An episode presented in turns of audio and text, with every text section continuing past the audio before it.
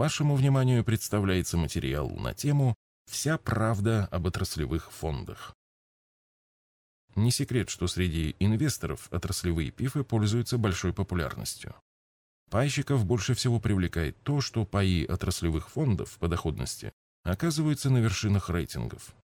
Хотите узнать причину, по которой управляющие компании используют такой инструмент, как отраслевые фонды? В погоне за привлечением средств управляющие компании придумали хорошую маркетинговую тактику – создание широкой линейки отраслевых фондов. Причем каждая компания представляет это как высокий уровень сервиса по предоставлению широких возможностей клиентам. С математической точки зрения, изменение фондового индекса – это по большому счету сумма изменений всех отраслевых индексов, так как в индексе присутствуют все крупнейшие российские компании, задающие тон практически во всех отраслях. Следовательно, на любом временном интервале всегда будут отрасли, которые выросли выше среднего и наоборот. Вполне естественно, что при этом всегда будет отрасль-лидер, показавшая наилучшие результаты и опередившая все остальные отрасли.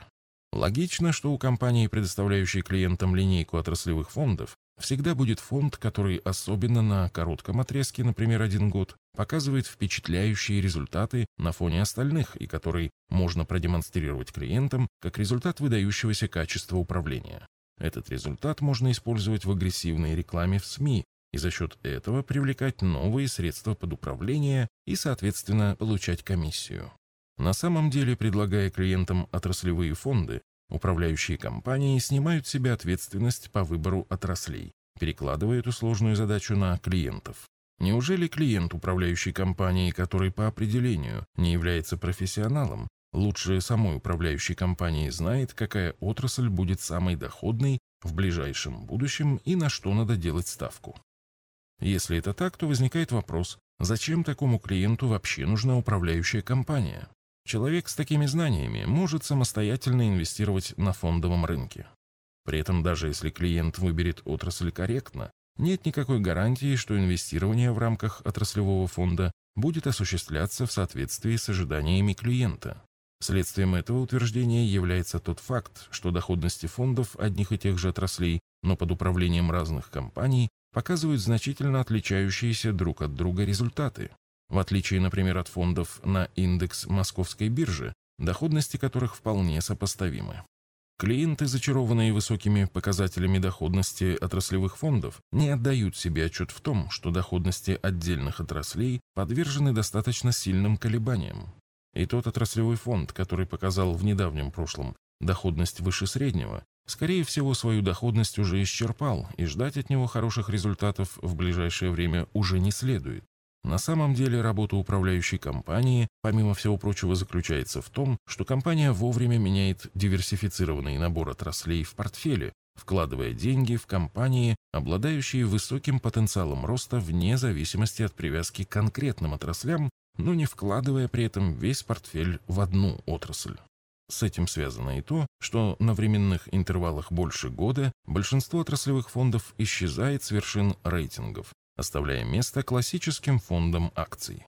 Такие манипуляции сознанием клиентов возможны благодаря низкой инвестиционной культуре нашего общества. Клиенты наших управляющих компаний не настолько профессиональны, чтобы делать выводы относительно потенциала роста отдельных отраслей экономики.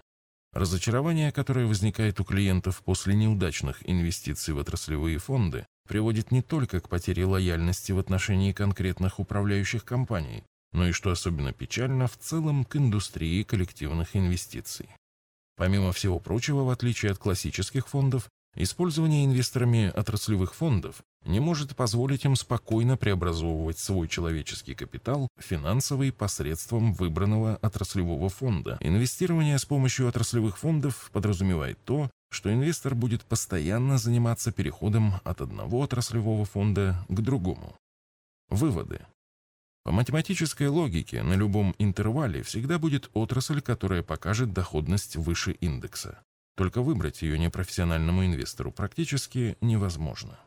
Мы считаем, что отраслевые фонды должны быть отнесены регулятором к категории фондов для квалифицированных инвесторов, чтобы исключить возможность для начинающих инвесторов внести убытки при использовании этих достаточно сложных продуктов. По нашим наблюдениям, Большинство неквалифицированных инвесторов входит в отраслевые фонды на пике их стоимости благодаря уже продемонстрированной высокой доходности. По нашему мнению, задача управляющей компании заключается не в создании широкой линейки отраслевых фондов, а в качественном управлении классическим фондом акций, то есть в своевременной смене диверсифицированного набора отраслей в портфеле и опережении любого отраслевого фонда на длинных временных интервалах. С другими материалами по вопросам вложения денег вы можете ознакомиться в нашей книге «Заметки в инвестировании». В электронном виде книга распространяется бесплатно и доступна для скачивания в удобном формате на нашем сайте arsagera.ru.